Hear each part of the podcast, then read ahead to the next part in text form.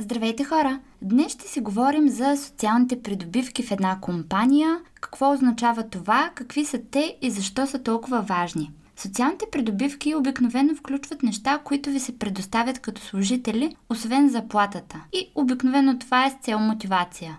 Преди може би е стартирало и с цел различие от останалите компании, от гледна точка на конкуренция и това по някакъв начин компанията да се отличи и да е по-привлекателна за хората. Но в днешно време повечето компании предлагат такива неща и е хубаво, когато сте на интервю, да попитате и за този тип придобивки. Нека сега преминем към това какви могат да са те и какви са ползите от тях. Първата социална придобивка всъщност е мултиспорт картата. Една от най-често срещаните придобивки и доста от компаниите, които дори не са в IT сектора, предлагат подобно нещо. Хубавото на мултиспорт картата, за разлика от абонамента за фитнес, е, че с нея можете да ходите на много и различни активности, не само фитнес. Можете да ходите на плуване, да скачате на батути, на някакъв вид групови тренировки тип зумба, канго, кикбокс и така нататък. Дори наскоро забелязах, но все още не съм го пробвала, е, че спрямо сезона можете да изпробвате различен тип спортове. Съответно лятото някакви летни спортове, тип каране на каяк, зимата съответно за този тип условия, което ми се струва супер готино, защото като знаеш, че картата ти го покрива, е доста по-вероятно да опиташ нещо ново и различно, отколкото когато трябва да си плащаш. Уловката единствено е, че с мултиспорт картата имаш право само на една дейност на ден. Тоест, ако сутринта отидеш на фитнес, вечерта най-вероятно няма да можеш да отидеш на плуване или нещо друго. Друго е, че някои компании не покриват цялата карта и изискват от теб като служител да плащаш някаква сума от нея. Примерно 20-30 лева, зависи от компанията и условията, с които са се споразумяли с дадената компания. Но дори в този случай пак мисля, че това е една супер яка придобивка, която си заслужава да имате и да използвате. Втората придобивка е допълнителното здравно осигуряване и това според мен е една от най-яките придобивки, които може една компания да предлага. Истината е, че доскоро не осъзнавах важността й, защото откакто завърших училище някак си спрях да се разболявам изведнъж и да ми се иска да имам бележка, за да пропускам часовете. Но наскоро ми се наложи да ходя по доктори, заболекари и в този момент осъзнах колко яко е да имаш допълнително здравно, защото от една страна само звъниш на определен телефонен номер на дадената компания, която се занимава с застраховането, казваш какво ти има и те те пренасочват към доктор и ти записват час, за който не плащаш. В случая има различни пакети, които включват определен тип неща, с които вие разполагате като служител и от които можете да се възползвате, но като цяло допълнителното здравно може да включва и дентални услуги, т.е. да покрива и сума от заболекар, което както всички знаем не е ефтино, а здравната книжка покрива сума от около 100 лева, нещо от сорта.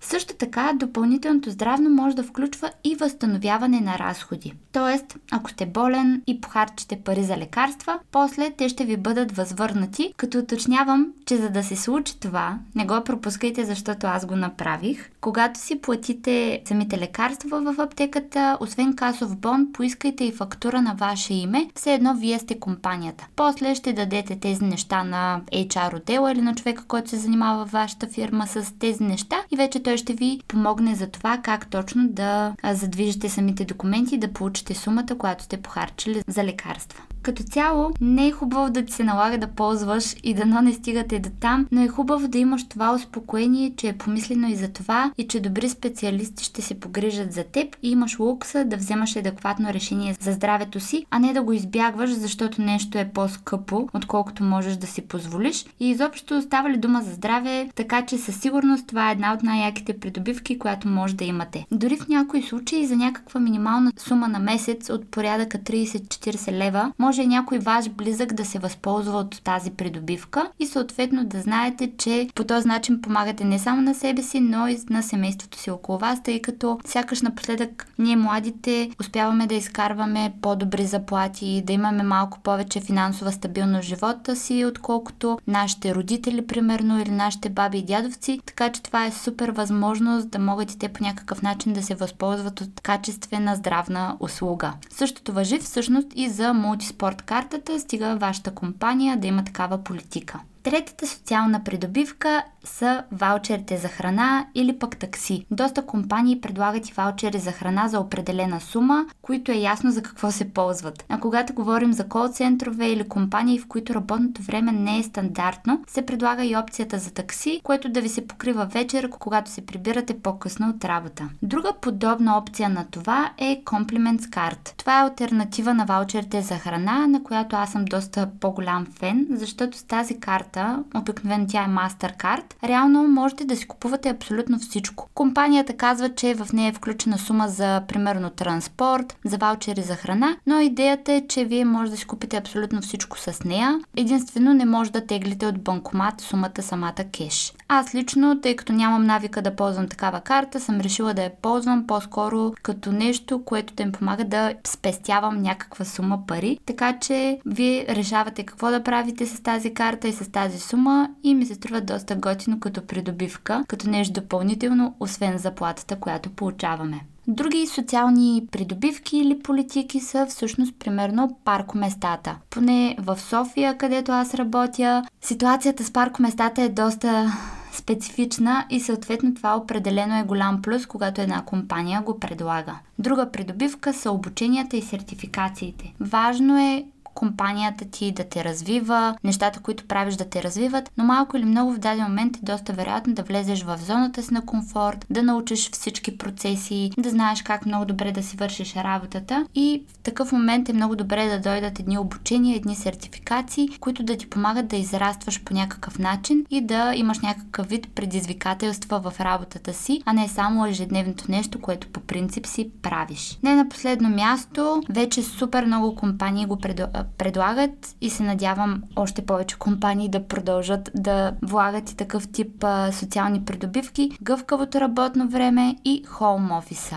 Вече все повече компании прилагат това да не работите твърдо от 9 до 6 с един час почивка. Много компании казват, ако дойдеш по-рано, може да стръгнеш по-рано или ако дойдеш по-късно, може да стръгнеш по-късно. Съответно, понякога може да си вземеш само 30 минути почивка, защото трябва да стръгнеш по-рано. Понякога може да си вземеш по-дълга обедна почивка, защото трябва да свършиш нещо на обед. Аз сега, примерно, когато ходя на заболекар, доста често ми се налага да пътувам само 40 минути да, до заболекаря в едната посока, около час, час нещо да прекарам на заболекаря, после като се върна, я още съм изгубила 2 часа и половина и всъщност гъвкавото работно време ме успокоява с това, че знам, че после ще мога да си свърша работата и няма да се чувствам гузно за това, че съм отсъствала повече от час от офиса. От гледна точка на хоум офиса пък, това си е супер възможност да си работиш от вкъщи, да свършиш и други неща, които имаш, било то да пуснеш пералня или просто за момент да се фокусираш, да не си сред други хора, да работиш малко по-фокусирано върху задачите, които имаш. Отделно от това, отново пример ще дам със себе си, че в момента карам шофьорски курсове и ми е доста по-удобно от вкъщи да ги карам и за да не губя време и в път, това е супер опция, защото си работя от вкъщи, обедно време или след обед отивам, карам, прибирам се и продължавам да работя. Като цяло, това са основните и така най-често срещани социални придобивки, но определено са нещо, което кара хората да се чувстват по-мотивирани, по-спокойни и по някакъв начин по-удовлетворени, тъй като самата гъвкавост, която ти дават, самото успокоение, те кара да се чувстваш и по-добре и да си харесваш повече работата, защото понякога, колкото и да си харесваш работата, дейностите, които извършваш, ако си все едно в някаква не знам, много корпоративна среда, с супер твърдо работно време, с правила, с чекиране, с засичане на всяка една минута, изпитваш някакъв вид напрежение и съответно доста по-трудно може да свършиш и други неща, които и за теб са важни извън работата ти. Понякога неща, които засягат здравето ти, понякога просто неща, които са важни за теб. Нормално е работата да не е единственото най-важно нещо на света, така че да, смятам, че това е супер и когато сте на интервю за работа, непременно питайте и за този тип неща, защото в някои случаи компанията, да речем, има определен бюджет за заплата, за позицията, за която кандидатствате. Ако вие искате с 100, 200, 300 лева повече, предполагам, че в такъв момент може би ще сте по-склонни да приемете малко по-ниска сума за сметка на всички тези неща, които ви се дават, тъй като и в този случай става дума за разходи на самата компания. Знам, че този епизод може би не е супер интересен от гледна точка на информация, но пък за сметка на това смятам, че е много важно човек да е запознат и информиран за тези неща и да има предвид тяхната важност. И като цяло да, надявам се все пак да ви е било полезно това нещо, тъй като аз когато стартирах и започвах да се търся работа, започнах да работя, не знаех за тези неща, но сега, когато моята компания ги предлага, осъзнавам колко е яко всъщност компанията да ти предлага и подобен тип неща, така че търсете и това в една компания. Благодаря отново, че бяхте с мен и до следващия епизод.